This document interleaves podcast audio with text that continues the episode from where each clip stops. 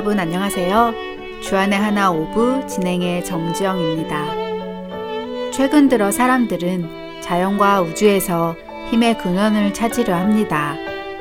그러나 참된 힘의 근원은 어디로부터 나오는 걸까요? 오늘 Story Time에서 함께 생각해 보시면 좋겠습니다. 먼저 오늘의 Story Time Source of Power의 줄거리를 들려드리겠습니다. 지미와 스테파니는 가족과 함께 야구 경기를 보러 가기로 했습니다.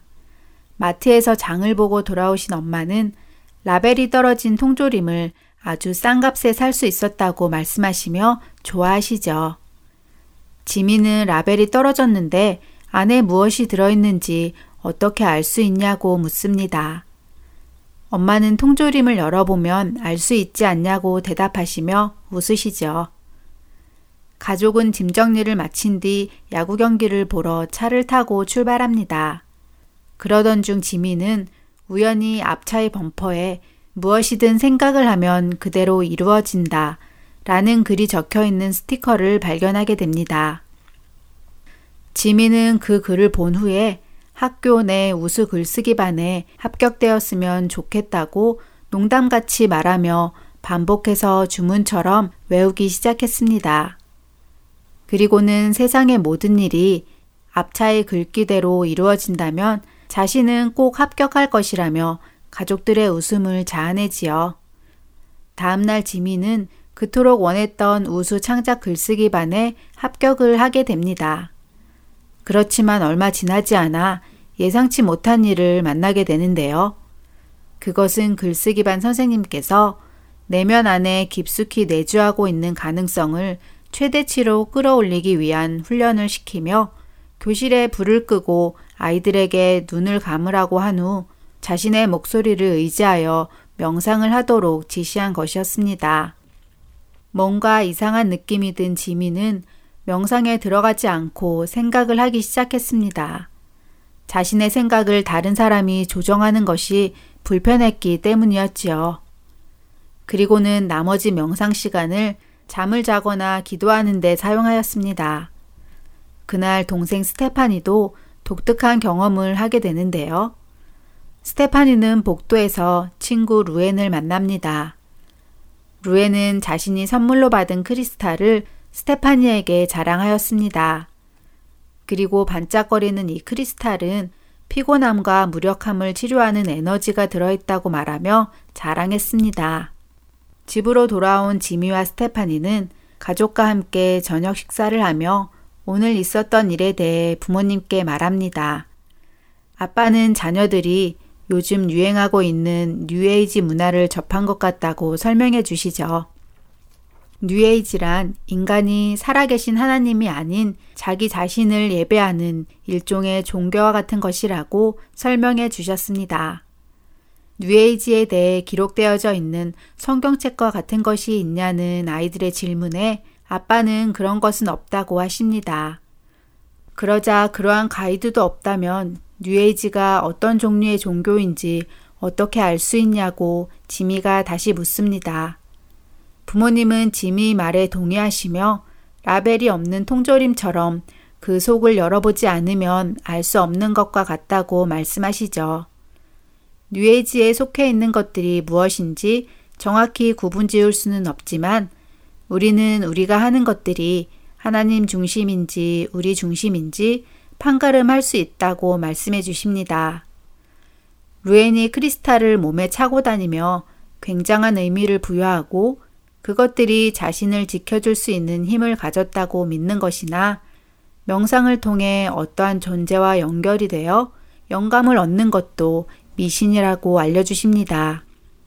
세상은 이러한 것들이 우리에게 어떠한 해도 끼치지 않는다고 말하지만 엄마는 우리의 마음과 정신은 예수님이 아닌 그 어느 누구에게도 허락해서는 안 된다고 당부하셨습니다. 지민은 오늘 글쓰기 반에서 선생님이 명상을 통해 자신의 생각을 조정하려 했다며 이럴 땐 어떻게 해야 하냐고 묻습니다.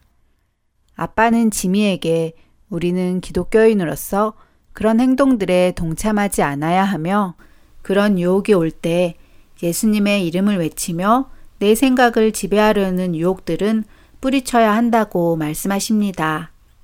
엄마는 아이들에게 도움이 될 만한 말씀 구절로 고린더 후서 10장 5절 말씀 하나님 아는 것을 대적하여 높아진 것을 다 무너뜨리고 모든 생각을 사로잡아 그리스도에게 복종하게 하니를 알려주셨습니다.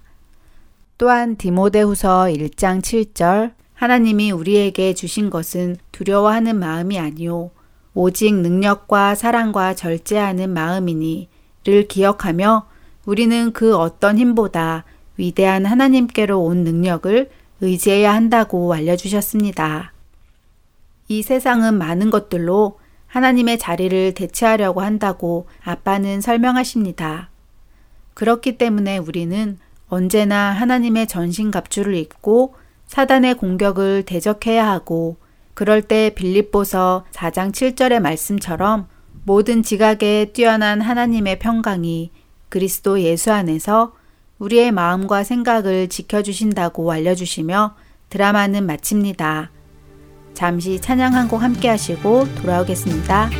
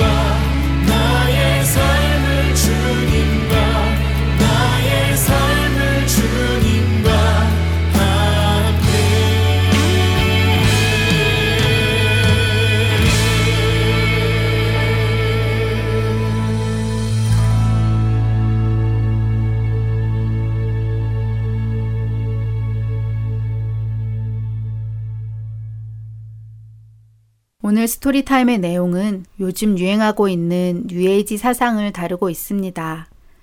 뉴에이지란 20세기 이후에 나타난 영적 운동을 뜻하는데요.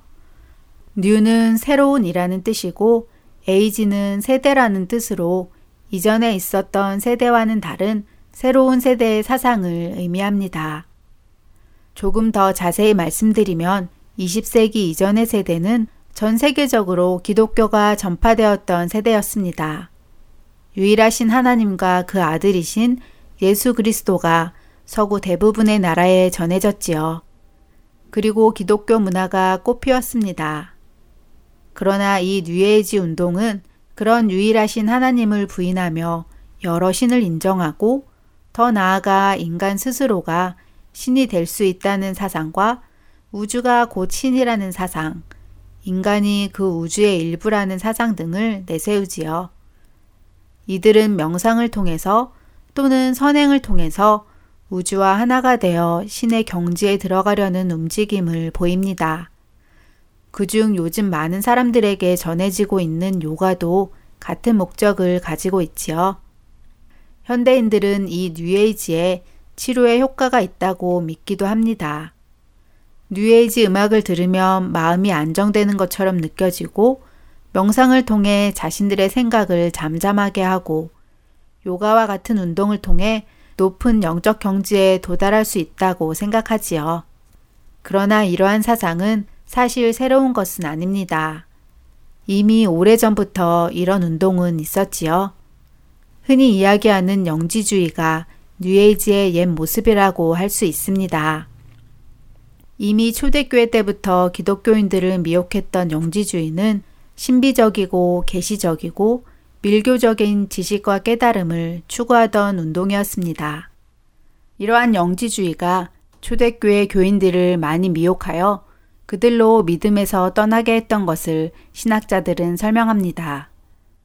그렇기에 우리는 이러한 사상이 우리와 우리의 자녀들에게 영향을 끼치지 못하고 미혹하지 못하도록 교육을 시켜야 하는데요. 아쉬운 것은 요즘은 교회 안에도 이러한 운동이 알게 모르게 많이 들어와 있다는 것입니다. 크리스천 요가라는 이름으로 요가를 하기도 하고 신비주의적인 기도 방법으로 관상 기도라는 것도 들어와 있습니다. 앞으로 이런 운동은 더욱더 깊이 기독교 안으로 스며들 것인데요.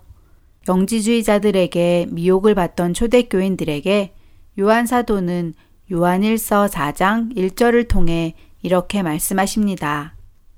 사랑하는 자들아 영을 다 믿지 말고 오직 영들이 하나님께 속하였나 분별하라. 많은 거짓 선지자가 세상에 나왔음이라.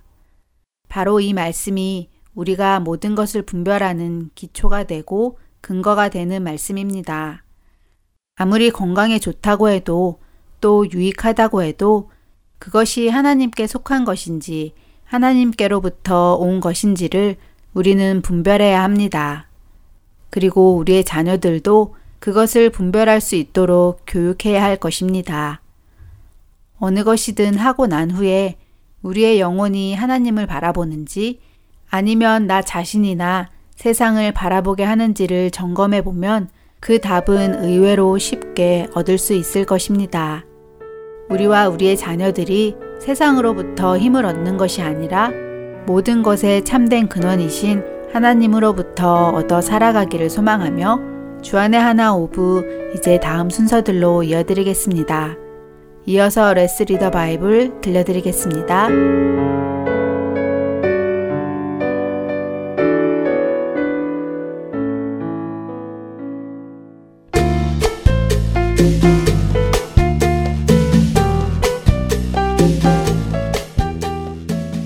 애청자 여러분 안녕하세요. Let's Read the Bible 진행의 박재필입니다. 불과 얼마 전 예수님의 예루살렘의 입성을 환영하던 이스라엘 사람들은 바리새인들과 제사장들의 인도를 따라 예수님을 죽이라고 소리칩니다. 그들은 자신들 스스로 예수님을 죽일 수 없기에 빌라도에게 데리고 가서 대신 죽여달라고 합니다. 그러나 빌라도는 예수님에게서 죽임을 당할 만한 죄를 찾지 못한다며 예수님을 풀어주겠다고 하지요. 그럴수록 이스라엘 사람들은 더욱 날뛰며 예수님을 죽이라고 합니다. 빌라도는 예수님을 헤로데게도 보내보지만 역시 죽임을 당할 만한 죄는 찾지 못합니다. 그래서 예수님을 몇 대 때리고는 풀어주겠다고 합니다. 그러자 이스라엘 사람들은 그런 빌라도를 향해 예수님이 아닌 다른 한 사람을 놓아달라고 말합니다. 그게 누굴까요? 네, 바로 바라바라는 사람입니다. 오늘 우리가 함께 읽을 누가복음 23장 16절에서 19절을 함께 읽어볼까요? 그러므로 때려서 놓겠노라. 무리가 일제히 소리질러 이르되 이 사람을 없이 하고 바라바를 우리에게 놓아주소서 하니 이 바라바는 성중에서 일어난 밀랑과 살인으로 말미암아 옥에 갇힌 자러라. 이 바라바라는 사람은 놀랍게도 예수님의 사복음서 모두에 등장합니다. 오늘 우리가 읽는 누가복음은 그를 밀랑과 살인 때문에 옥에 갇혔다고 합니다. 마가복음 15장 7절은 그를 밀란 중에 살인하고 체포된 자라고 하지요. 요한복음 18장 40절은 그를 강도라고 밝힙니다. 이것을 종합해 보면 바라바라는 사람은 강도인데 성 안에서 밀란이 일어나서 혼잡한 틈을 타서 강도질을 하다가 사람을 죽인 살인 강도라고 결론을 낼 수 있습니다. 그러니까 그는 살인 강도이지요. 그런데 그의 이름이 참 재미있습니다. 바라바. 그의 이름은 두 단어가 합쳐져서 만들어진 말입니다. 바라는 말과 아바라는 말이 합쳐진 것이지요. 바라는 단어는 아들이라는 말입니다. 아바는 아버지이지요. 그래서 그의 이름을 번역하면 아버지의 아들입니다. 아버지의 아들. 재미있는 이름이지요. 아버지의 아들이 아닌 사람이 있을까요? 모든 사람은 아버지의 아들이지요. 아버지 없이는 태어날 수 없으니까요. 그런데 이 아버지의 아들이라는 사람이 풀려납니다. 그리고 그 자리에 예수님이 대신 가시지요. 성경이 예수님 대신 풀려난 이 강도의 이름을 기록한 이유는 무엇일까요? 그것은 바로 아버지의 아들이라는 이름을 가진 이 바라바가 우리를 상징하기 때문입니다. 바라바는 강도였습니다. 그는 다른 두 강도와 함께 그날 십자가에서 죽었어야 했지요. 그러나 그는 풀려났습니다. 그리고 그 자리에 예수님께서 대신 죽으셨습니다. 죄가 없으신 하나님의 아들이신 예수님이 죄인인 아버지의 아들, 곧 사람의 아들들을 위하여 대신 죽으신 것입니다. 성경은 그것을 우리에게 말씀해 주고 계신 것입니다. 그분은 여러분과 제가 죽어야 할 그 자리에 대신 가셨습니다. 가셔야 할 아무런 죄가 없었음에도 불구하고 말입니다. 그리고 우리를 구하셨습니다. 그분이 죽으심으로 우리에게 생명이 주어졌습니다. 하나님의 아들이 사람의 아들을 대신하여 죽으심으로 사람의 아들인 우리들이 하나님의 아들이 되었습니다. 이 귀한 은혜를 깊이 깨닫고 살아가는 우리가 되기 바라며 이 시간 마치겠습니다.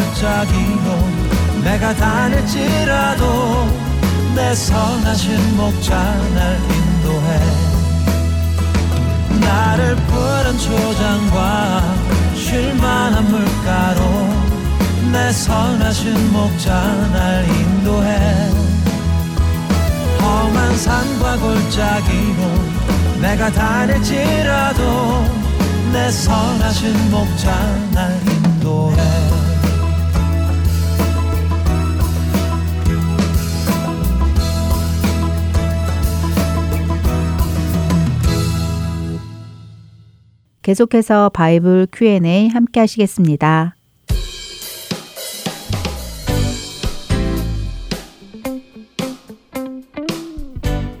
여러분 안녕하세요. 바이블 Q&A 진행의 김지영 전도사입니다.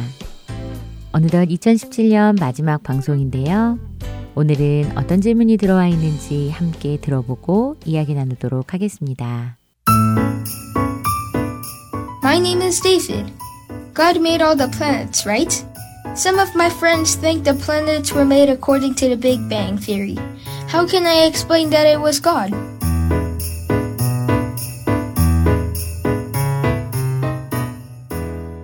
네, 창조에 관한 질문이 되겠네요.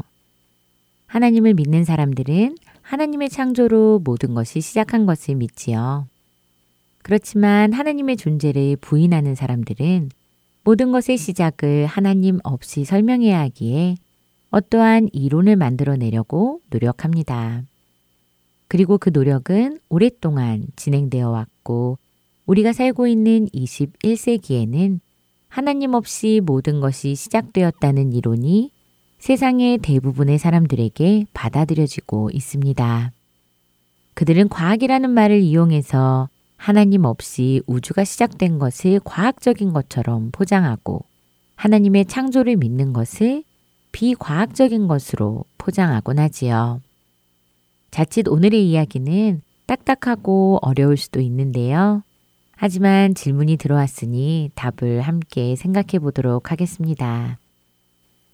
정말 창조를 믿는 것은 비과학적이고 진화를 믿고 빅뱅 이론을 믿는 것은 과학적일까요? 과학이란 무엇일까요? 과학이란 사물의 구조, 성질, 법칙 등을 관찰 가능한 방법으로 얻어진 체계적, 이론적인 지식의 체계라고 사전은 정의하고 있습니다. 과학의 정의 자체가 이해하기 참 어렵지요. 과학을 쉽게 표현하면 이런 말입니다. 어떠한 일을 행했을 때 늘 반복적인 같은 결과가 나온 것을 확인하는 것이 과학이라는 것이지요. 자, 쉽게 예를 한번 들어볼까요? 물은 섭씨 0도, 화씨로는 32도에서 얼기 시작합니다. 온도를 화씨 32도로 낮추면 물은 항상 얼게 되는 것이지요. 이 사실 자체를 과학이라고 말할 수 있습니다. 또한 물은 섭씨 100도, 화씨로는 212도에서 끓기 시작하는데요. 이것을 아는 것이 과학인 것입니다. 누군가가 물은 몇 도에서 끓기 시작하나요? 라고 물었을 때 화씨 212도입니다. 라고 대답하는 것은 과학적입니다. 왜냐하면 실제로 실험을 해보면 물이 화씨 212도에서 끓기 시작하는 것을 증명할 수 있기 때문이지요. 이처럼 과학이란 실험을 통해 증명할 수 있는 것을 말합니다. 혹은 관찰을 통해 증명할 수 있는 것을 말하기도 하지요. 오늘 질문해준 빅뱅 이론은 실험을 통해 증명할 수 없습니다. 오히려 실험은 빅뱅 이론이 가능하지 않다는 사실을 보여주지요. 쉽게 말해서 빅뱅 이론은 처음 어떠한 힘이 폭발함으로 모든 별들이 생성되어서 점점 퍼져나가 현재의 자리에 있게 되었고 그 자리에서 공정과 자전을 하게 되었다는 것입니다. 그러나 우리는 처음 그 힘이 어떤 힘인지 밝혀낼 수 없고 더군다나 어떤 힘으로든 폭발이 우주의 질서를 만들어낼 수 없다는 것을 잘 알 수 있지요. 과연 어떤 힘이 작용하여서 폭발이 일어났는데 그 폭발이 우주의 별들을 질서정연하게 각자의 자리에 있게 하고 또 일을 할 수 있도록 한 것일까요? 쉬운 예로 우리가 컵을 바닥에 떨어뜨려 깨뜨렸다고 생각해 볼까요? 10개의 컵을 떨어뜨렸을 때 10개의 컵은 항상 같은 모양으로 깨질까요? 항상 같은 자리에 파편들이 놓여지게 될까요? 10번 중에 한 번도 같은 모습으로 깨어지는 일은 없을 것입니다. 그런데 빅뱅 이론을 믿는 사람들은 우주가 단 한 번 폭발을 했는데 그 폭발이 지금의 질서를 만들었다고 믿는 것이지요. 그럴 확률은 0.00001%도 되지 않는데 말입니다. 그렇기에 빅뱅 이론을 믿는 것은 오히려 하나님께서 우주를 창조하셨다는 것을 믿는 것보다 더 큰 믿음을 필요로 하는 것이지요. 아무것도 없는 것에서 어떤 힘이 나타나서 폭발이 일어났고 오랜 시간이 흘러 지금의 모습으로 자리 잡고 진화를 시작하여 오늘의 인간이 있게 되었다는 것을 믿는다는 것은 정말 큰 믿음이 필요한 것입니다. 한 종류의 동물이 다른 종류의 동물로 진화된다는 건 역시 큰 믿음이 필요한 것인데요. 물고기가 물 밖으로 나오고 싶어서 다리가 나오기 시작하고 날고 싶어서 날개가 나기 시작한다는 이론은 과학적으로 증명되지 않습니다. 인간은 오랫동안 날고 싶어 했습니다. 그렇다면 인간에게도 날개가 나올까요? 오랜 세월을 지나면 말이지요. 인간은 날개가 나오기를 기다리기보다 날 수 있는 기계를 만들었지요. 날개가 나오지 않기 때문입니다. 빅뱅 이론을 주장하는 사람들은 늘 시간이라는 것을 중요하게 생각합니다. 우주가 오랜 세월을 거쳐 만들어졌고 지구도 또 생명도 오랜 시간을 거쳐 만들어졌다고 하지요. 이들은 모든 것이 처음이라는 어떠한 한 점에서 시작했다고 믿기 때문에 많은 시간이 그 안에 필요하다고 믿는 것입니다. 그러나 성경은 하나님께서 모든 것을 6일 만에 창조하셨다고 말씀하시지요. 여기서 잠시 생각을 해볼까요? 하나님께서 지구를 만드시고 지구 위에 나무를 만드실 때 나무의 크기는 얼마나 했을까요? 아주 작은 묘목으로부터 심기 시작하셨을까요? 동물은 또 어땠을까요? 인간은요? 하나님께서 아담을 만드셨을 때 아담을 갓난아기로 만드셨을까요? 물론 아니지요. 아담은 이미 어른으로 창조가 되었습니다. 그럼 아담이 창조되던 날 아담의 나이는 몇 살일까요? 그날 창조되었으니 그는 one day old겠지요. 그러나 그의 몸은 몇 살의 몸일까요? 성인의 몸이라면 적어도 18살 혹은 그 이후의 몸이 되겠지요. 이해가 되시나요? 빅뱅 이론을 주장하는 사람들은 모든 것이 0에서 시작을 했기 때문에 지금의 모습이 되기 위해서는 0에서부터 오는 시간이 필요하다고 말하고 있는 것입니다.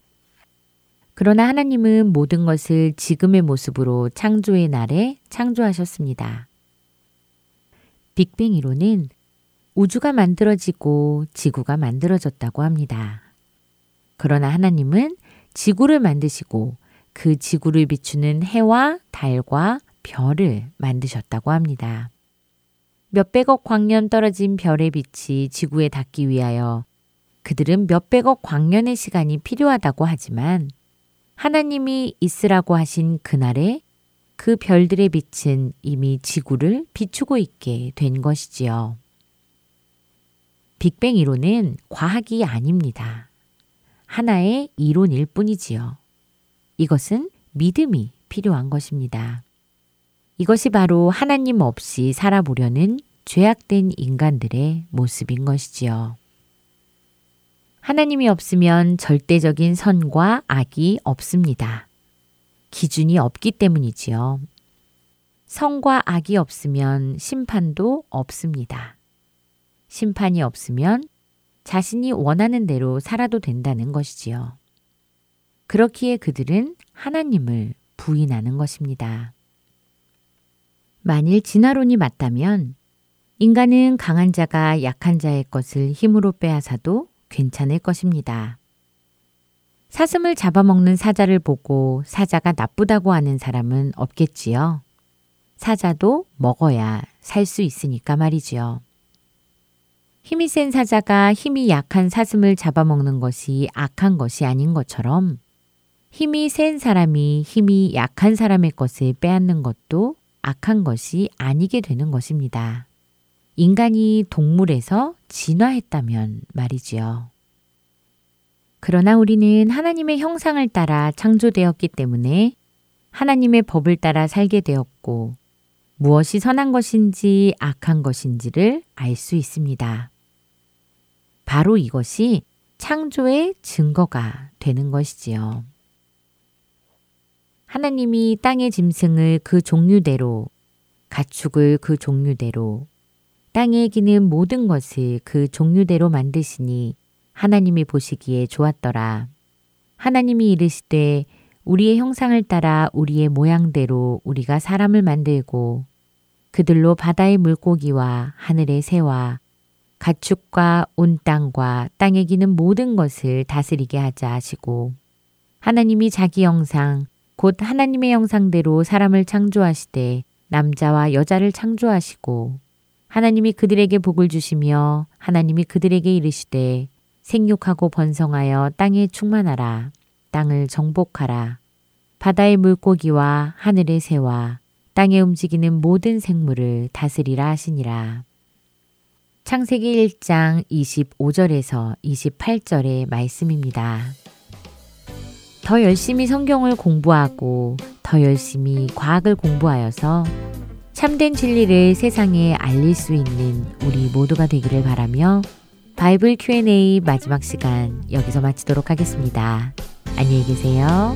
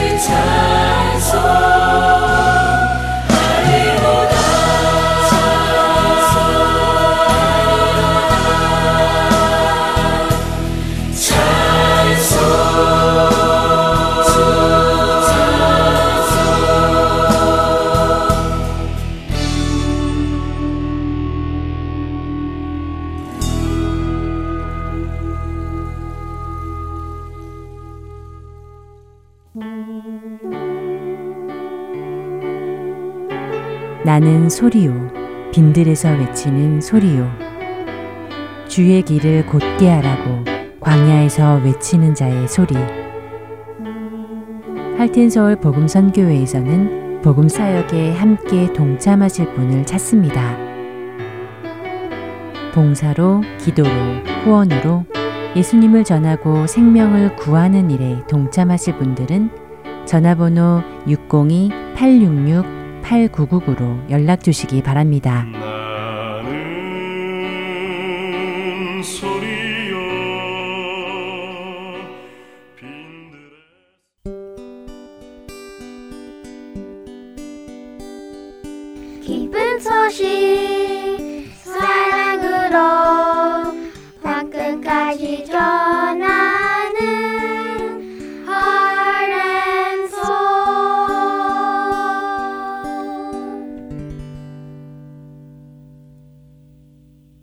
시리즈 설교로 이어집니다. 노스캐롤라이나 그린스보로 한인 장로교회 한일철 목사님께서 정면 돌파한 다니엘이라는 제목의 설교 말씀 전해 주십니다. 은혜의 시간 되시기 바랍니다. 오랜만에 저는 영화다운 영화를 보았습니다. 제목이 God's Not Dead. 이 영화는 true story인데 그 영화에서 나오는 주인공 대학생인 조시라는 사람이 바로 그 학생이 이 시대에 저는 다니엘과 같다 그렇게 여겨집니다. 철학 첫 번째 시간이었어요. 이 괴짜 professor는 학생들에게 자기 클래스를 끝까지 semester를 마치려면 내 말대로 하려는 거죠. 그러면서 paper를 하나씩 다 꺼내라고 합니다. 그 자기 paper를 다 하나씩 꺼내요. 뭔지도 모르고. 거기다가 뭐라고 쓰라고 하냐면 내가 쓰는 대로 쓰라는 것이죠. 그게 뭐냐면 God is dead 쓰라는 거예요. 하나님은 죽었다. 이 말뜻은 하나님이 살아계셨다가 죽었다는 그런 뜻이 아니라 하나님이란 존재는 없다. 이런 뜻이에요. 학생들에게 그렇게 쓰라고 강요한 후에 거기다가 자기의 시그니처, 사인을 하라고 합니다. 다른 학생들은 전부 다 사인을 해요. 이제 그 철학 시간에는 하나님이라는 말 해서도 안 되고 그 모인 시간에는 시메스터가 끝나는 동안 하나님이란 존재는 없다고 여기는 사람들의 모임의 집단이 된 거죠. 아마도 교수가 시키는 대로 사인한 학생 중에는 교회를 다니는 학생들이 왜 없었겠습니까? 부모님 따라서 손잡고 교회를 다니는 학생들이 왜 없었겠어요? 그러나 교수 말대로 하지 않으면 전부 F학점 맞으면 큰일 나니까 아마 교수가 두려워서 하라는 대로 했을 것이에요. 그런데 이 조시라는 학생만은 사인하지 않습니다. 이름도 쓰지 않습니다. God is dead라는 걸 쓰질 않아요. 신의 존재를 증명하지 못하면 그는 F학점을 받을 수 있습니다. 아니, 신의 증명을, 살아계심을 증명한다 해도 교수는 여전히 F학점을 줄 것입니다. 하지만 그는 시메스터에 F학점 받는 게 두려워하지 아니하고 그는 하나님의 살아계심 속에 자기가 절대로 그런 걸 사인할 수가 없기 때문에 그는 그 믿음으로 그 시간을 정면 돌파한 거예요. 좌씨는 학생 전체를 나중에 하나님은 살아계십니다라고 다 만들어 버리고 그렇게 고백하게 하나님은 없다라고 만든 그 괴짜 교수를 나중에 변화시켜서 예수를 믿게 하는데 아주 중요한 역할을 합니다. 그는 이 시대를 믿음으로 정면 돌파하며 살았던 이 시대의 다니엘이에요. 다니엘에게는 그를 존경하며 따르는 자들도 있었지만 다니엘을 싫어하고 미워하고 시기하는 자들도 꽤 있었습니다. 다니엘은 그런 상황 속에서 어떻게 이 세상을 살았을까요? 다니엘은 하나님을 믿는 자로서 자신이 서 있는 위치에서 최선을 다하며 살았습니다. 그러므로 오늘 다니엘의 모습을 살펴보면서 이 시대에 우리가 어떤 자세로 살아야 하는지 배워보기를 원합니다.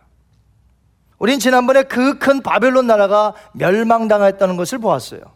메데 페르시아의 연합군에 의해서 그 큰 성, 그 제국이 멸망당했습니다. 이제 행정가에 뛰어난 메데 사람인 다리오 왕은 고레스 왕이 지금 정복 전쟁하러 간 사이에 바벨론 도성에 머물면서 갑자기 커진 이 메데 페르시아 전체의 행정을 작업하는 일을 하게 됩니다. 그래서 6장 1절을 한번 보실까요? 다리오 왕이 어떻게 했는지? 다리오가 자기의 뜻대로 고관 120명을 세워 전국을 통치하게 하고 아멘. 그는 서둘러 새로운 국가의 안정을 위해서 새로운 시스템을 도입합니다. 120명의 고관들로 하여금 모든 나라의 고을마다 도시마다 다스리게 해요. 그리고 그 위에다가 그들을 관리할 수 있는 세 명의 총리 대신을 세웁니다. 아마도 세 명의 총리를 세울 때 왕은 고심했는 줄 알아요. 두 명은 세웠는데 한 명이 부족해. 근데 다니엘을 선택합니다. 이때 학자들은 말하기를 다니엘의 나이가 83세였다. 그럼 어떻게 80세가 넘은 노인이 그것도 패망한 바벨론 제국의 그 신하를 그 막중한 총리 3명의 자리에 포함시킬 수 있을까? 2절에 밝힌 대로 총리의 일이 뭐죠? 왕에게 소원해가 없게 하기 위해서 총리를 세우는 거예요. 즉 모든 국사를 돌보고 특히 국고에 들어오는 재정을 관리하는 일이에요. 국가의 안녕과 질서를 유지하는 일이 바로 총리가 하는 일이었습니다. 메데 페르시아가 세계 패권의 세주인이 되면서 그들은 큰 시스템의 이 살림을 잘하는 경험자가 필요했던 거예요. 그것이 바로 바로 전 나라 큰 제국이었던 바벨론 나라의 다니엘이 적격이었다 생각해서 왕은 그를 총리로 세웁니다. 어떤 이들은 말하기를 이 세상이 불신 세계이므로 크리스찬들은 정치도 하면 안 되고 깨끗하게 신앙을 지키며 조용히 초야에 묻혀서 살아야 된다고 말하지만 그것은 잘못된 생각입니다. 다니엘은 세 번의 나라가 바뀌고 왕이 여러 번 바뀌면서도 계속해서 이방 나라의 정치인으로서 하나님께 영광을 돌렸던 요즘 말로 말하면 신실한 크리스찬들이었어요. 왕이 직책을 주면 이방 나라에서 충성스럽게 일했습니다. 성령 충만한 상태에서 지혜롭게 그리고 갈고 닦은 실력으로 정치인으로 최선을 다했어요. 어디서요? 이방 나라에서. 그러므로 크리스찬들은 정치 세계뿐만 아니라 경제, 비즈니스, 예술, 문화, 학교 모든 분야에 들어가서 우리 크리스찬들이 그곳에서 하나님의 영광을 드높여야 될 줄 믿습니다. 저는 여러분들의 자녀들이 이 이민 생활하면서 그렇게 되기를 주님의 이름으로 축원드립니다. 우리 자녀들이 전 분야에 다 들어가야 돼요. 그래서 그 우리 자녀들이 신앙으로 무장된 자녀들이 그곳에서 하나님의 영광을 나타내야 돼. 다니엘이 그랬습니다. 요셉이 그랬습니다. 에스라, 느헤미야, 에스더, 모르드게 다 누구들입니까? 이방 나라에서 정치하던 사람들이에요. 그들은 하나님 앞에 영광을 돌렸어요. 다리오 왕은 다니엘을 중요하게 여겨서 총리의 직분을 맡겼습니다. 평연상으로 볼 때, 겉으로 볼 때는 다리오 왕이 세운 것 같지만 실질적으로 누가 세웠느냐? 하나님이 다니엘을 높여주신 것이에요. 언제 어디서나 주어진 국정일에 최선을 다했던 다니엘을 다시금 지금 새롭게 편성된 페르시아와 메데 그 나라의 정치의 중심 인물로 세우심은 다리오 왕이 아니었어요. 하나님이 그렇게 세우신 거예요. 왕을 통하여 하나님께서 그를 세우신 것입니다. 우리는 그것을 믿어야 돼요. 하지만 세상 사람들은 높아진 크리스찬들을 가만히 둘까요? 여러분의 자녀들이 이 세상에서 높아진다면 세상 사람들이 그냥 둘까요? 시기합니다. 질투합니다. 그냥 못 본단 말이에요. 그래서 두 명의 총리는 왕이 자기 위에 세워놓은 이 총리 중에 총리를 이 다니엘을 못마땅해 여겨서 다른 고관들과 함께 다니엘을 고소할 근거를 찾았습니다. 찾는데 아무리 찾아도 없어요. 도덕적으로 별로 흠이 없어요. 그래서 도덕적인 것보다는 신앙적인 면으로 그를 올가미를 씌웁니다. 그가 기도한다는 사실을 잘 알고 있었어요. 그래서 30일 동안 그 누구도 왕 이외에 신에게 기도하는 자는 사자굴에 던져 넣으라는 제안을 왕에게 해요. 이것은 그 당시에 왕 또한 신적 존재라는 것을 가르쳐 주는 말이에요. 여러분 예전에 이집트의 바로 왕 페로 신으로 부각됐어요. 로마 나라의 황제 시저 신이라고 그랬어요. 마찬가지로 메데 페르시아에도 왕은 신이다라는 사상이 있었어요. 그렇기 때문에 신하들은 다니엘을 잡기 위해서 아첨하며 왕은 신이시니까 왕 외에 다른 신들에게 기도하지 말게 하소서 언제까지요? 30일 동안. 다리오 왕은 충성스러운 신하 총리인 다니엘을 잡기 위한 계략인지도 모르고 그만 그 조소에 도장을 찍어 금령을 반포합니다. 자기를 높이는 일인이 마다할 일이 없잖아요. 다니엘이 그 조소를 보았습니다. 30일 동안 왕회에 그 어떤 신에게도 기도하는 자가 발각되면 어떻게 돼요? 굶주린 사자가 있는 사자굴 속에 던져진다는 사실을 알았습니다. 자, 이 사실을 알고 다니엘이 어떻게 했을까요? 10절을 한번 보시기 바랍니다. 다니엘이 이 조소에 왕의 도장이 찍힌 것을 알고도 자기 집에 돌아가서는 윗방에 올라가 예루살렘으로 향한 창문을 열고 전에 하던 대로 하루 세 번씩 무릎을 꿇고 기도하며 그의 하나님께 감사하였더라. 아멘. 다니엘은 아마도 자기를 시기하는 자들이 왕에게 부치켜서 만들어진 금령이라는 사실을 알고 있었을 거예요. 하지만 그는 전혀 이 상황을 두려워하지 않았습니다. 그는 남의 나라에서 평생을 기도하던 사람이에요.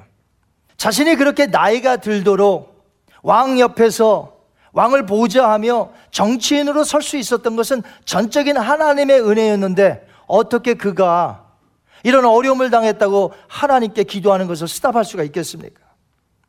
그래서 그는 조서가 반포되었음에도 불구하고 하나님께 예전처럼 똑같이 기도하였고 감사했던 것이에요.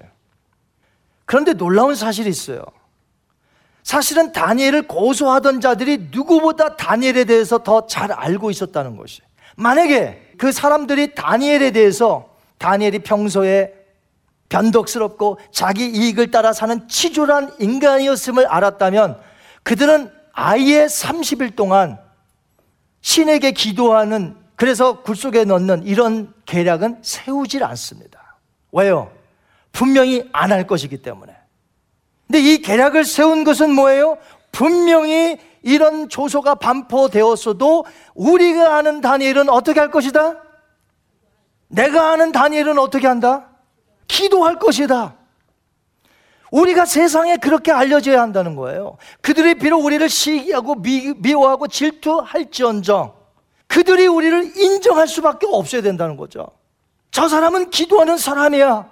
우리가 이런 계획을 세워도 저 사람은 기도할 사람이야. 그러니까 이런 계획을 세우죠. 안 같으면 아예 세우질 않지. 여러분들은 주변에 있는 불신자들에게 어떻게 여겨지고 있습니까? 여러분들은 어떻게 여겨지고 있어요? 불신자들한테. 이랬다 저랬다. 변덕스럽고 화냈다 안 냈다. 옆에 분들에게 어떻게 알려지고 있습니까, 여러분은?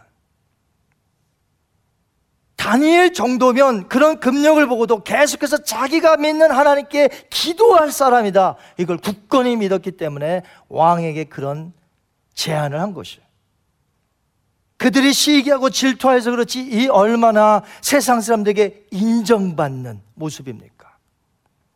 그들은 무리를 지어서 반드시 다니엘이 창문을 열고 기도 시간 하루에 세 시간 아 세 번 언제 기도하는 걸 알고 있기 때문에 무리를 지어서 갔어요. 갔더니 아니나 달라요. 창문이 열리더니 그가 기도하는 것입니다. 11절 우리말 성경이란 버전으로 우리 한번 읽어보겠습니다. 한번 같이 읽을까요? 사람들이 몰려와서 다니엘이 자기 하나님께 도움을 구하며 기도하는 것을 보았습니다. 아멘. 우린 여기서 성경의 기록을 주의 깊게 살펴봐야 돼요. 그들이 다니엘을 유심히 보니까 자기들 생각대로 다니엘이 정말 기도하는 것이었어요. 그런데 그들 생각에 어떤 기도 할까요, 지금? 그들 생각에 지금 이 시츄에이션, 이 상황에서 어떤 기도 하리라고 봤을까요? 하나님 도와주시옵소서. 내가 지금 사자굴 속에 빠지게 되었나이다. 이렇게 여기지 않았겠습니까? 이 사람들이 생각할 때에 11절을 다시 한번 보세요. 사람들이 몰려와서 다니엘이 자기 하나님께 도움을 구하며 기도하는 것을 보았습니다. 그런데 멀리 있었기 때문에 잘 들리지는 않잖아요. 그러니까 뭐라고 추측을 하냐면 저는 분명히 사자굴 속에서 건진밖에 없어서라고 기도했을 것이다. 요청했을 것이다. 이렇게 생각했던 거죠. 왠지 아세요? 왜냐하면 그들은 자기네 신들에게 기도할 때마다 항상 도와주세요. 항상 복을 주세요. 이런 것만 해왔기 때문에 그래요. 그리고 무엇보다도 그들은 30일 동안에 얼마든지 간구하지 않아도, 기도하지 않아도 너끈히 살아갈 수 있는 사람들이었어요. 다니엘뿐만 아니라 모든 사람들이 기도하면 안 되잖아요. 그러니까 자기네들도 다 신들을 섬겼거든요. 그런데 기도 안 하겠다 이거예요. 자기네들도. 30일 동안 기도하지 않아도 전혀 사는데 문제 없는 자들이 바로 그 자들이었습니다. 혹시 여러분들 가운데 한 달 동안 기도하지 않아도 전혀, 전혀 문제가 없는 분 계세요? 혹 있다면 여러분은 예수님을 안 믿는 사람일 가능성이 아주 높아요. 교회는 나왔어도 어떻게 하나님을 믿고 살아계신 예수님을 믿는 사람이 30일 동안 기도 안 해도 살 수 있다. 예수님 안 믿는 사람도 30일 동안 기도 안 해요. 근데 예수님을 믿는 사람이 30일 동안 기도 안 할 수 있다. 그럴 수 없어요. 예수님을 믿는 자는 기도하는 거예요. 언제? 매일같이. 그들은 기도를 하더라도, 기도도 안 해도 되지만 기도하더라도 자기들 신내게 기도하더라도 무엇을 기도했습니까? 필요한 것을 구했습니다. 요청할 것만 구했습니다. 건져달라 기도했습니다. 복을 달라 기도합니다. 하지만 다니엘의 기도는 달랐어요. 그의 기도는 주로 감사 기도했습니다. 10절 하반절 보실래요? 그의 하나님께 감사였더라. 지금 때가 어느 때입니까? 지금 자기가 이 기도함으로 말미암아 분명히 사람들이 보고 있을 것이고 자기는 이제 사자굴에 들어가는데 그의 하나님께 감사하였더라. 다니엘의 기도는 달랐다 이거죠. 물론 다니엘의 기도도 자기 민족을 지켜주시고 도와달라는 기도했겠죠. 다니엘도 합니다. 저도 합니다. 여러분도 하고. 근데 문제는 뭐냐? 다니엘과 같지 않다는 거예요.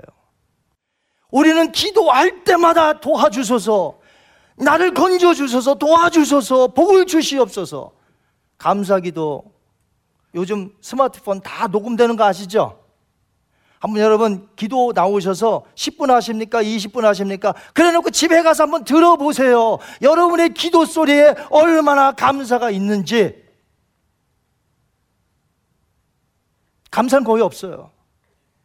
다 도와달라는 거예요. 예, 우리 도와달라고 해야죠. 지켜달라고 해야죠. 이 어려운 세상 지켜주시고 도와주시고 나에게 복을 주시고 해야 되겠죠. 하세요. 그러나 그게 다는 문제 아니냐는 거예요. 그게 다. 그게 주종이에요, 주종. 하나님께 감사는 거의 찾아볼 수가 없어요. 우리는 하나님께 감사하는 기도를 많이 해야 됩니다. 많이 해야 돼요. 하나님 감사합니다. 이 기도를 많이 하시고 그 다음에 나의 필요한 것들을 요청하세요. 우리는 다니엘처럼 매일같이 기도해야 돼요. 다니엘은 세 번씩 기도했어요. 한 달, 6개월, 1년이 지나도록 기도해보지 못하는 크리스찬이 여기 있다면 여러분은 누구를 지금 섬기고 계십니까? 교회를 다니는 분입니까? 예수님을 믿는 분입니까? 기도는 기독교 안에만 있는 게 아니에요. 기도는 세상 타 종교에도 있어요. 그런데 그 기도를 한번 살펴보세요. 전부 자신을 도와달라는 거예요. 자신에게 복만 달라는 거예요. 우리 크리스찬의 기도는 좀 달라야 되지 않겠습니까? 하나님과 교제 나누는 시간이 기도 시간이에요. 하나님을 높이고 하나님을 감사하고 하나님께 영광 돌리는 그 시간 그런 기도 시간을 많이 삼으시기 바랍니다. 다니엘은 하나님께 감사하는 기도가 더 많았어요. 구하는 기도도 있었지만 감사하는 기도가 더 많았어요. 그래서 그 상황 속에서도 감사하는 거예요. 다니엘은 어려운 상황에서 피해가지 않았습니다. 오히려 믿음으로 정면 돌파했습니다. 그것이 그가 가진 신앙이었어요. 아마도 다니엘은 그때의 유명한 자신의 믿음의 조상 다윗을 생각했을지 몰라요. 다윗은 믿음으로 정면 돌파했던 사람이에요. 시편 23편 4절 볼까요? 한번 같이 읽겠습니다. 내가 사망의 음침한 골짜기로 다닐지라도 해를 두려워하지 않을 것은 주께서 나와 함께 하심이라 주의 지팡이가 막다이가 나를 안위하시나이다. 아멘. 목자를 따라가다 보면 사망의 음침한 골짜기를 지날 때가 있습니다. 매일같이 푸른 초장과 쉴만한 물가만 있는 게 아니에요. 목자들은 더 좋은 꼴을 먹이기 위해서 때로는 깊은 계곡과 같은 데를 양떼를 데리고 가는 거예요. 양이 만약에 목자의 뜻을 알았다면 아, 이 길을 걸어가도 저기에 푸른 초장이 있어 갈 텐데 양들은 거의 다 눈이 어두워요. 앞에 보이는 것만 잠시 보이고 귀가 밝아요. 그러니까 어떤 양들은 불평하는 겁니다. 왜 내가 이렇게 어려움을 당해야 되는지. 왜 예수님을 믿는데 이렇게 힘들어야 되는지 하나님의 뜻을 모르고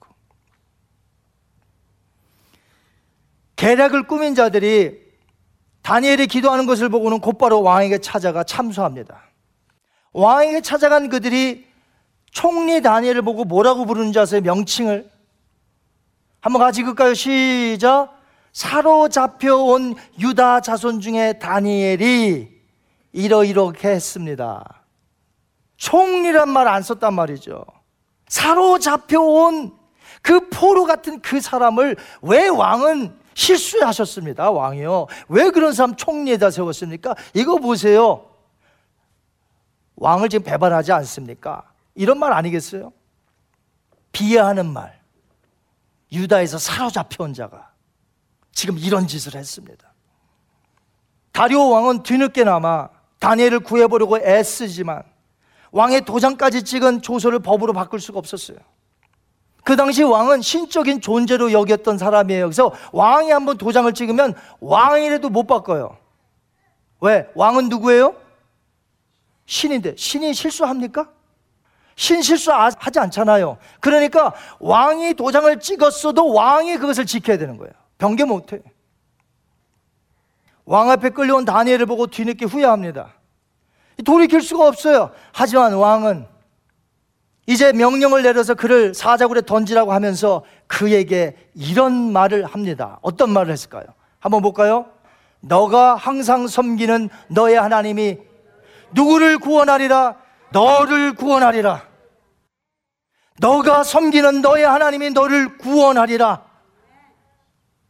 이런 말을 듣기까지 다니엘이 어떻게 살았으면 이런 말을 할 수 있을까요, 왕이?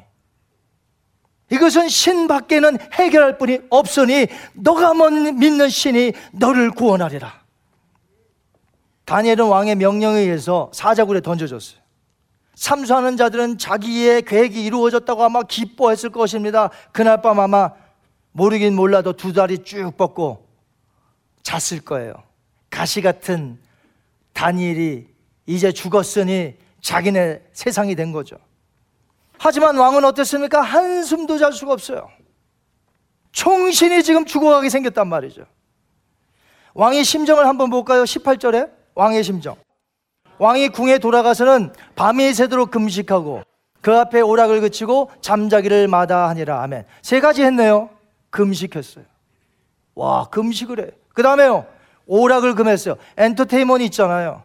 춤을 추고 연주하고 왕 앞에는 원래 그렇습니다. 근데 그만두어라. 그 다음에 잠자기를 그치니 잠을 잘 수가 없어. 밤을 꼴딱 세웠습니다. 한 잠도 자지 못했습니다. 왕은 이른 새벽에 사자굴 앞에 얼른 갑니다. 가서는 뭐라고 앉아있어요? 다니엘아, 너 거기 있느냐? 누가 보면 왕의 이 행동은 완전히 저 크레이지입니다. 아니, 어젯밤에 사자굴 속에 굶주린 사자에 넣었는데 어떻게 살아있다고 다니엘아 너 살아있느냐? 하지만 다리오 왕은 포기할 수가 없었어요. 그에게는 소망이 하나 있었습니다. 이 충신이 섬기는 그 여호와 하나님께서 그를 지켜주지 않았을까? 그래서 새벽에 간 거예요. 혹시나 하는 마음보다는 더 의지하고 싶은 마음이 있었던 거예요. 그래서 간 거예요. 비록 자기는 그 여호와 하나님을 섬기지는 않았지만 다니엘이 섬기는 여호와 하나님은 능력이 많으신지라 분명히 건져줄 수도 있다. 그렇게 본 거예요. 이것은 다니엘이 평상시에 보여줬던 믿음의 행동에 의해서 불신자가 그렇게 느끼는 거죠. 19절, 20절 한번 볼까요? 한번 같이 읽습니다. 이튿날에 왕이 새벽에 일어나 급히 사자굴로 가서 다니엘이 든 굴에 가까이 이르러서 슬피 소리질러 다니엘에게 묻되 살아계시는 하나님의 종 다니엘아 너가 항상 섬기는 너의 하나님이 사자들에게 능히 너를 구원하셨느냐 하니라. 아멘. 왕이 다니엘을 부르자 굴 속에서 왕의 목소리를 듣고 다니엘이 이렇게 말합니다. 왕이여 원하건대 만수무강하옵소서. 하나님이 친히 천사를 보내셔서 사자의 입들을 막아 나의 무죄함을 밝히셨나이다 믿음으로 정면 돌파한 다니엘에게 하나님은 역사하셨습니다. 그 몸이 하나도 상치 아니하고 사자의 입과 발톱을 철저히 봉쇄시키셔서 다니엘이 무사히 나올 수 있었어요. 마치 주인의 눈치를 보는 이 강아지들이 어때요? 꼬랑지를 싹 내린 것처럼 사자가 그랬어요. 굶주린 사자들이. 하나님이 그렇게 다 만들어 놓으셨어요. 저는 이 사건을 보면서 다니엘의 세 친구가 풀무불 속에 들어갔다 나온 사건과 얼마나 비슷한지 몰라요. 예를 들어 볼까요? 풀무불 속에서 하나도 불에 그을림 없이 그들이 나왔어요. 다니엘은요, 사자의 굴 속에서 하나도 상하지 않고 그대로 나왔어요. 똑같죠? 또 어떤 일이 있었습니까? 새 친구를 이제 그 풀무불 속에 넣기 위해서 왕의 명령을 따라 군병들이 옆에서 붙잡고 가죠. 이제 넣으려고. 그런데 풀무불의 불이 얼마나 센지 이 세 사람은 안 죽이고 불꽃이 나와갖고 옆에 붙들고 가던 군병들이 죽었어요. 이거 이상하지 않습니까? 그런데 다니엘이 나오자 이제 왕이 속았다는 걸 느끼고 그 다른 두 총리와 이 고관들을 어떻게 해요? 이제 사자굴에 넣었더니 성경에 보니까 잘 들으세요. 성경에 보니까 땅에 떨어지기도 전에 이게 좀 깊었나 보죠. 땅에 떨어지기도 전에 워낙에 사자가 배가 고팠어요 지금. 다니엘을 보고도 못 먹었으니까. 그러니까 떨어지기도 전에 점핑 해갖고 사자들이 한 사람씩 뼈까지 다 으스러뜨려서 잡아먹었어요. 그것뿐이 아니에요. 비슷한 점은 또 있어요. 이 사건들을 통해서 나타난 결과에 의하여 왕들이 어떻게 했어요? 느부갓네살 왕은 풀무불 사건을 통하여 전 나라에 조소를 내립니다. 반포를 내려요. 누구든지 다니엘과 다니엘의 새 친구가 믿는 여호와 하나님을 모욕한다든지 그들을 없인 여긴다 그러면 죽일 것이요 그 집을 거름더기로 만든다. 그런데 다리오 왕은 어떻게 했습니까? 하나님을 또 높여요. 우리 한번 찾아볼까요? 우리 26절, 27절. 내가 이제 조서를 내리노라. 내 나라 관할 아래에 있는 사람들은 다 다니엘의 하나님 앞에서 떨며 두려워할지니 그는 살아계시는 하나님이시요 영원히 변하지 아니하실 이시며 그의 나라는 멸망하지 아니할 것이요 그의 권세는 무궁할 것이며 그는 구원도 하시며 건져내기도 하시며 하늘에서든지 땅에서든지 이적과 기사를 행하시는 이로써 다니엘을 구원하여 사자 입에서 벗어나게 하셨습니다. 아멘. 이런 조소를 내려요. 이런 조소를 온 나라에 다니엘과 세 친구들 전부 위기의 어려운 상황에서 하나님을 의지하고 정면 돌파했습니다. 믿음으로 상황을 부딪힌 것입니다. 물론 하나님께서는 다니엘과 세 친구처럼 항상 그렇게 모든 크리스찬에게 해주는 것은 아닙니다. 여기서 오해하시면 안 돼요. 믿음으로 정면 돌파했더라도 결과는 그렇게 나오지 않을 수 있어요. 그러나 하나님은 모든 정면 돌파하는 믿음의 사람들을 기뻐하세요. 구해 주실 수도 있고 그곳에서 구해 주지 않으실 수도 있어요. 베드로를 헤롯의 왕의 손에서 건져 주신 그 동일한 하나님께서 헤롯 왕의 손에서 야고보는 죽게 하셨어요. 그러나 둘 다 하나님은 기뻐하셨어요. 왜? 믿음으로 정면 돌파했기 때문에. 마찬가지입니다. 믿음으로 우리가 정면 돌파하는 모든 성도님들을 하나님이 기뻐하십니다. 결과는 몰라요. 다니엘과 새 친구처럼 건져 주실 수도 있고 어떤 위기의 상황에서 그대로 갈 수도 있어요. 아, 여하튼 하나님은 그 믿음을 보시고 기뻐하세요. 그리고 어떤 방법으로든지 보호하실 거예요. 오늘 본문 28절에 보시면 다니엘이 어떻게 살았는지 보여줍니다. 다리오 왕 시대와 페르시아 사람 고레스 왕의 시대에도 형통하더라. 한번 따라하십니다. 형통하더라. 그리고 6장을 맞춰요. 다니엘은 한 번도 높은 자리에 연연한 사람이 아니에요. 끌려온 15세 때에도, 지금 80세가 넘어서 정치인으로 있을 때에도 그는 높은 자리에 연연하지 않았습니다. 그래요. 크리스찬들은 높은 자리에 연연하는 사람들이 아닙니다. 하나님이 높여주시면 그곳에서 최선을 다하면 되는 거예요. 만약에 자리에 다니엘이 연연했다면 끌려온 15세의 왕의 진미를 거부하는 그런 어리석은 일은 하지 않았을 거예요. 왜? 진미를 거절하는 게 무슨 뜻이에요? 죽겠다 이 소리인데. 높은 자리에 연연했다면 그냥 먹으면 높은 자리 가는 건데 높은 자리 연연하지 않았습니다. 저와 여러분 어떤 자리에 연연하지 마세요. 하나님이 세워주실 사람을 세워주시는 거예요. 우리는 있는 처소에서 최선을 다하면 되는 거예요. 다니엘은 언제 어디서나 하나님께 영광을 돌리고 하나님만 높였어요. 신앙을 지키며 정치하였습니다. 그런 마음으로 일했더니 하나님이 높여주세요. 하나님께서 그의 삶을 책임져 주셨습니다. 하나님이 얼마나 기뻐하셨을까요? 오늘 마지막 다니엘서를 설교하면서 우리 또한 어떤 높은 자리에 연연하지 맙시다. 높은 자리에 연연하는 것이 아니라 내 있는 처소에서 열심히 합시다. 하나님께 영광을 돌리세요. 최선을 다하세요. 우리가 가지 않으면 다른 이들을 복음을 들을 수 없게 없듯이 우리가 믿음의 행동으로 정면 돌파하지 않으면 우리 주변의 불신자들은 하나님께 영광 돌릴 수가 없습니다. 우리가 하나님의 뜻대로 살 때에 우리 주변에 있는 사람들이 나의 행동을 보고 하나님께 영광을 돌리는 거예요. 다니엘을 통하여 만천하의 여호와 하나님은 자신을 드러내길 원하셨어요. 다니엘은 도구였어요. 그 도구를 충실히 감당했습니다. 그렇습니다. 저와 여러분도 하나님의 도구예요. 우린 주인이 아니에요. 우린 도구예요. 하나님의 쓰시고자 할 때 쓰시옵소서. 그래서 우리를 통해 하나님의 영광 나타나면 그게 되는 거예요. That's it. 누구를 통해서 만천의 여호와 하나님이 나타나셨으니까 다니엘의 새 친구 그리고 다니엘 온 나라에 여호와 하나님이 높여졌어요. 이민 생활하는 우리들도 앞으로 다니엘처럼 그렇게 쓰임 받아야 할 줄 믿습니다. 우리의 자녀들이 그렇게 쓰임 받기를 주님의 이름으로 축원드립니다. 누군가 이렇게 말했어요. 오늘 이 시대는 지금 사자 굴속과 같다. 지금 이 시대가 무엇과 같다고요? 사자 굴속과 같다. 굶주린 사자들이 삼킬 자를 찾으려고 지금 움키려고 합니다. 그래서 베드로가 뭐라고 했어요? 우는 사자처럼 지금 삼킬 자를 찾는다고. 우리 마치 굶주린 사자가 있는 사자 굴속에서 사는 것 같아요. 신앙인들이 저와 여러분 온통 어려움과 위기에 있습니다. 사람들이 얼마나 우리 예수 믿는 삶을 시기하고 질투합니까?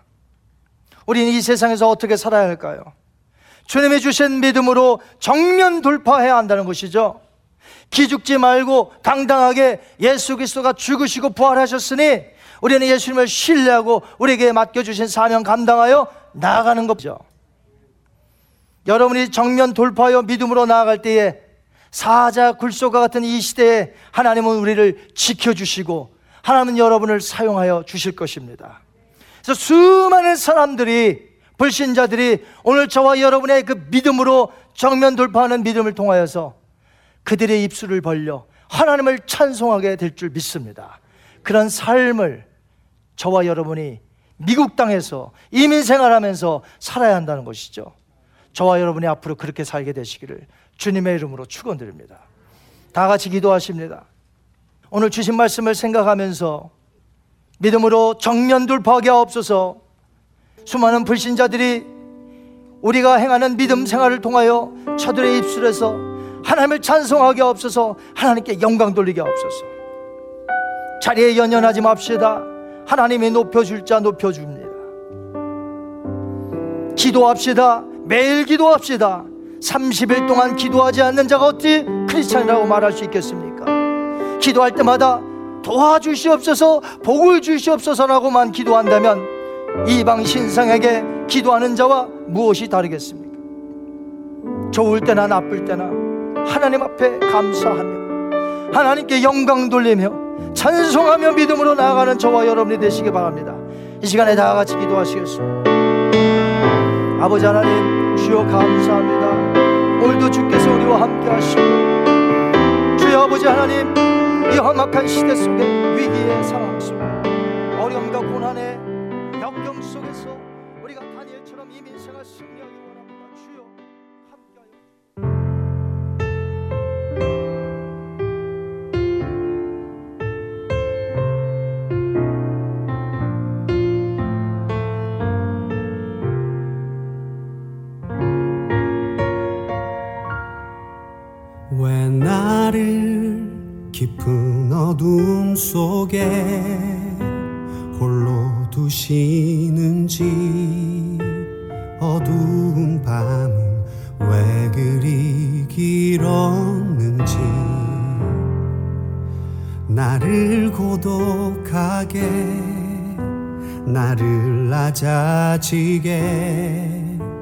세상 어디도 기댈 곳이 없게 하셨네. 광야 광야에 서 있네.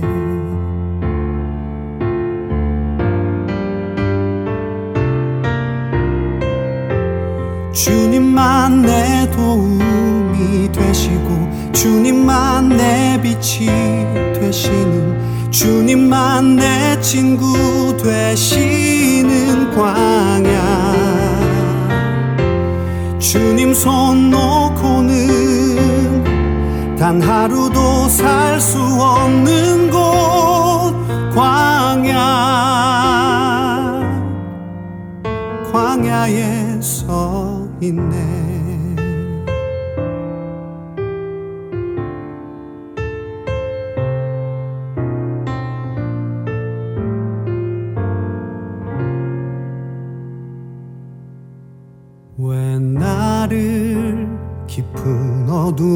속에 홀로 두시는지 어두운 밤은 왜 그리 길었는지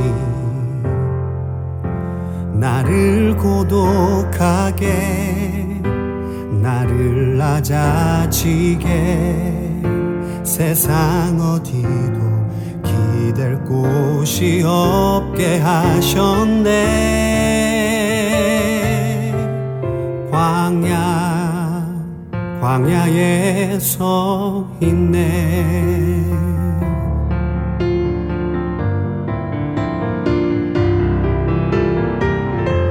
주님만 내 도움이 되시고 주님만 내 빛이 되시는 주님만 내 친구 되시는 광야 주님 손 놓고는 단 하루도 살 수 없는 곳 광야. 광야. 주께서 나를 사용하시려 나를 더 정결케 하시려 나를 택하여 보내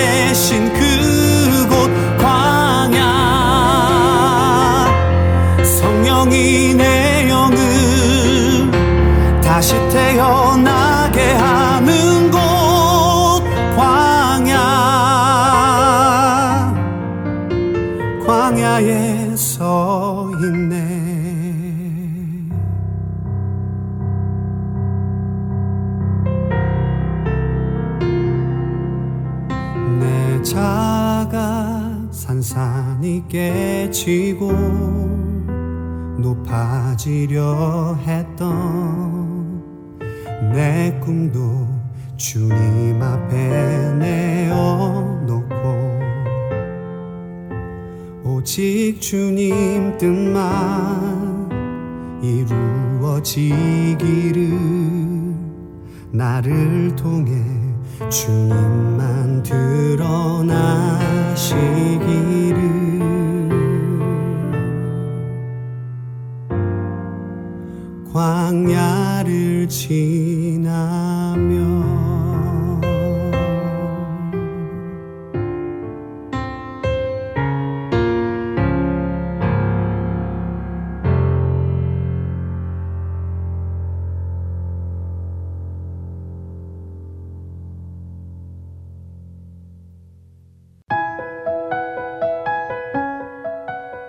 주안의 하나 오부 이제 마칠 시간입니다.